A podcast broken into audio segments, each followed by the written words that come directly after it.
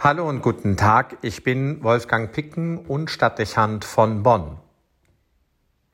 Es soll heute, so wünscht es unser Bundespräsident, um die Corona-Pandemie und die Todesopfer gehen, die sie bereits gefordert hat. 216 Menschen sind in Bonn in Zusammenhang mit Covid-19 gestorben. Bundesweit sind es bereits 80.000.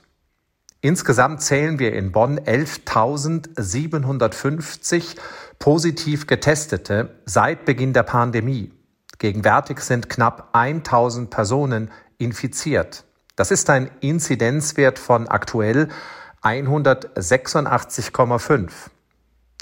94 Erkrankte befinden sich in Bonner Krankenhäusern. 32 von ihnen werden gerade künstlich auf einer Intensivstation beatmet. Das sind nüchterne Zahlen, die vielleicht manchem noch nicht sensationell erscheinen. Was sind 1000 Erkrankte bei 327.000 Bürgerinnen und Bürgern einer Stadt? Aber der Anteil an einer Mutation des Virus Erkrankten ist bereits auf 70 Prozent gestiegen. Das bedeutet, die Ansteckungsgefahr steigt rasant und die Krankheitsverläufe werden gefährlicher. 90 Prozent der Bevölkerung haben noch keinen Impfschutz und leben damit mit der Risiko einer Infektion. Auch wenn alle pandemiemüde sind, so weisen die statistischen Befragungen dennoch aus, dass die Mehrzahl der deutschen Bürger befürwortet, dass die Virusbekämpfung konsequent erfolgt. Der Anteil derer, die die Bedrohungslage leugnen oder sich im Spektrum von lautstark bis peinlich auf Demonstrationen als Querdenker präsentieren, ist gering. Aber die Unzufriedenheit steigt. Die Disziplin, Regeln und Vorsichtsmaßnahmen zu beachten nimmt ab. Und die soziale Mobilität, ein wesentlicher Gefahrenfaktor, nimmt zu. Das kann nicht wundern, weil niemand sich an die Einschränkung von Gewohnheiten und Freiheitsrechten gewöhnen will. Umso wichtiger ist also, dass wir uns vor Augen führen, dass die Gefahr nicht gebannt ist, sondern gerade wieder zunimmt. Das ist ein starker Appell an unser Gewissen. Neben der Bedrohungslage für Leib und Leben erleben wir zahllose Auswirkungen der Pandemie. Zwischenmenschliche Kontakte nehmen ab und verschärfen möglicherweise die Tendenz zur Individualgesellschaft. Immer mehr Menschen zeigen psychische Reaktionen. Sie leiden an der Isolation und der Dauerbedrohung. Viele entwickeln depressive Neigungen und Angststörungen. Wir reden von einem nennenswerten Teil der Bevölkerung und können vieles vermutlich leicht nachvollziehen, weil jeder merkbar an sich selbst registriert, wie sich die eigene Stimmungslage zunehmend verändert. Viele Systeme stehen an der Belastungsgrenze. Familien müssen einen Dauerstress kompensieren. Sehr viele Erzieher und Lehrer, Krankenschwester, Pfleger und Ärzte in den Kranken- und Altenpflege sind am Limit. Nicht zu vergessen sind die zahlreichen Unternehmer und Beschäftigten in Einzelhandel, Gastronomie und Kulturbetrieben, deren wirtschaftliche Existenz nachhaltig bedroht ist. Auch sind sehr viele zusätzlich betroffen, die bereits vorher in sozialer Armut und Not gelebt haben. Nicht nur, dass ihr Infektionsrisiko höher ist als das anderer, Sie spüren, wie in allen gesellschaftlichen Notlagen als Erste, wenn Ressourcen knapp werden und das Leben teuer wird. Schließlich entnehmen wir aktuellen Untersuchungen, dass der Umfang an häuslicher Gewalt stark zunimmt. Besonders Kinder und Jugendliche sind davon betroffen. Die unmittelbaren Konsequenzen der Pandemie sind drastisch und schon jetzt eine ernsthafte Bedrohung für den Sozialstaat und die Wirtschaft. Hinzu kommt, und das beschäftigt uns alle zunehmend mehr, dass erhebliche Langzeitfolgen drohen. Allein der wirtschaftliche Schaden und die Last der Neuverschuldung dürften unbekannte Probleme aufrufen und Generationen beschäftigen. Kaum jemand glaubt noch an die wunderbare Brotvermehrung, aber an die wunderbare Geldvermehrung scheinen fast beinahe alle zu glauben.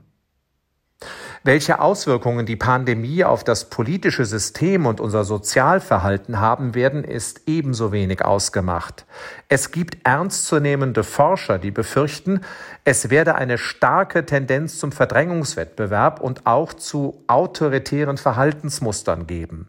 Fast meint man das bereits im globalen Kontext wahrnehmen zu können, wenn man beobachtet, wie sich die weltpolitische Lage und eben auch der Kapitalmarkt entwickelt.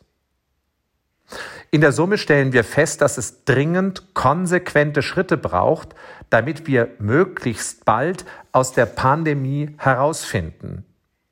Gleichzeitig aber schwanken viele, weil sie, wie schon gesagt, müde und strapaziert sind. Das macht es für die Politik in einer Demokratie nicht einfach. Sie muss sich in Wahlen bewähren. Entsprechend erleben wir zunehmend mehr, wie es an einer nachhaltigen und einheitlichen Politik mangelt und die Krise zum Zankapfel im Kampf um Zustimmungswerte führt. Dieses Hin und Her stört uns und fördert eine ohnehin vorhandene Politikverdrossenheit. Man fragt sich, ob man auf dieses Politikgehabe in der Krise nicht verzichten könnte und zweifelt gelegentlich an Verstand und Kompetenz, auch an der Weitsicht der Verantwortlichen. Zugleich aber müssen wir nüchtern feststellen, dass die Bevölkerung eine solche Politik fördert, indem sie in ihren Bewertungen und Stimmungen schwankt und abstraft, was ihr nicht gefällt.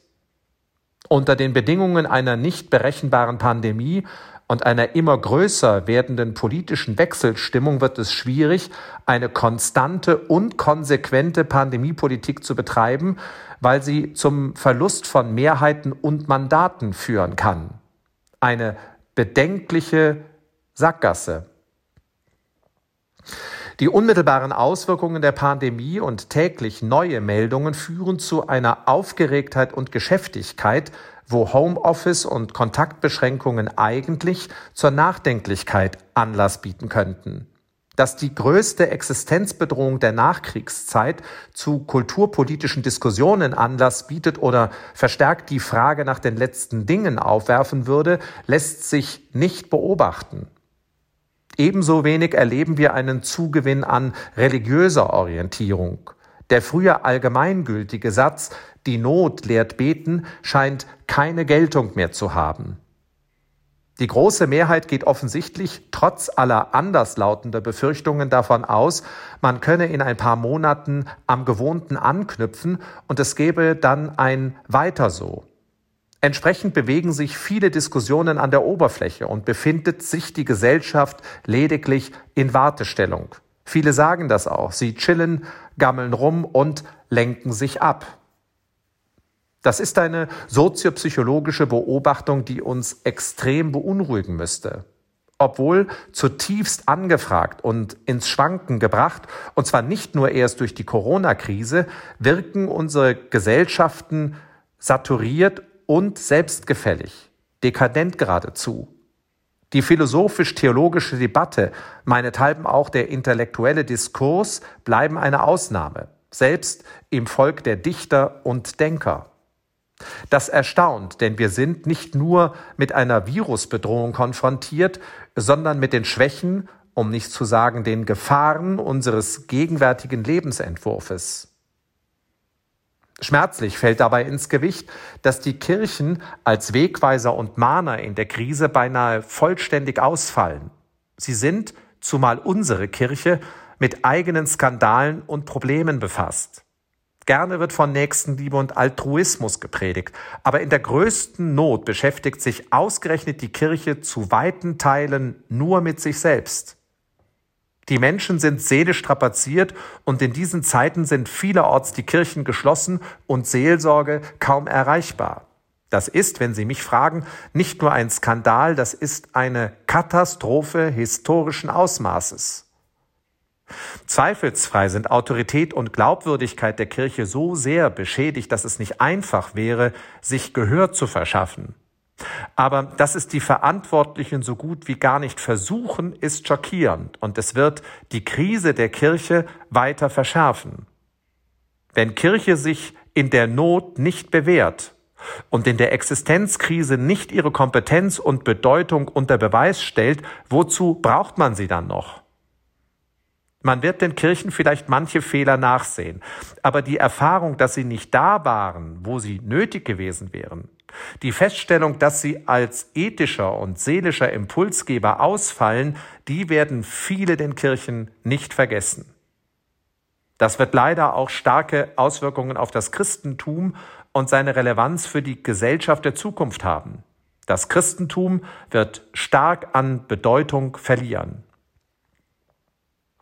Wir stellen fest, dass die Corona-Pandemie radikale Auswirkungen zeigt. Die Folgen sind so komplex und weitgehend, dass vielleicht auch deshalb viele sich einem grundlegenden Nachdenken verweigern. Was wäre ein Lösungsansatz? Worauf kommt es an? Was müssen wir verändern, kurzfristig und auch nachhaltig, damit ein Leben in Frieden und Wohlstand möglich bleiben? Die Fragen liegen auf der Hand. Wie gesagt, eigentlich Steilvorlagen für die Kirchen und ihren Glauben. Es ist Ausgangsfrage, auf die wir eigentlich wirkungsvoll mit unserem Osterglauben reagieren könnten. Wir glauben an ein jenseitiges Leben in Fülle, das sicher kommen wird. Das vermittelt eigentlich Gelassenheit und Souveränität, gerade in einer Existenzkrise. Es ermöglicht, das Leben so zu priorisieren und zu ordnen, dass es nicht nur auf den persönlichen Nutzen ausgelegt ist, der wird eh kommen, spätestens im Jenseits, sondern sich die Liebe zum Nächsten und den Erhalt der Schöpfung zur Aufgabe zu machen. Wenn diese innere Freiheit und diese Haltung nicht stark bleiben, stehen uns schwere Zeiten bevor.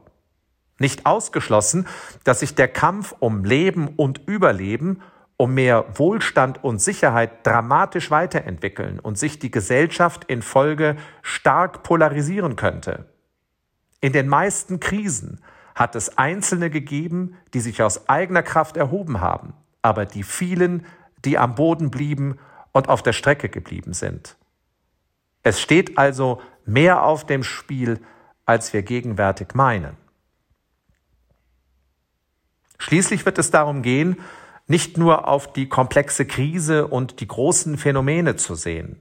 Als Christen sehen wir immer auf den einzelnen Menschen.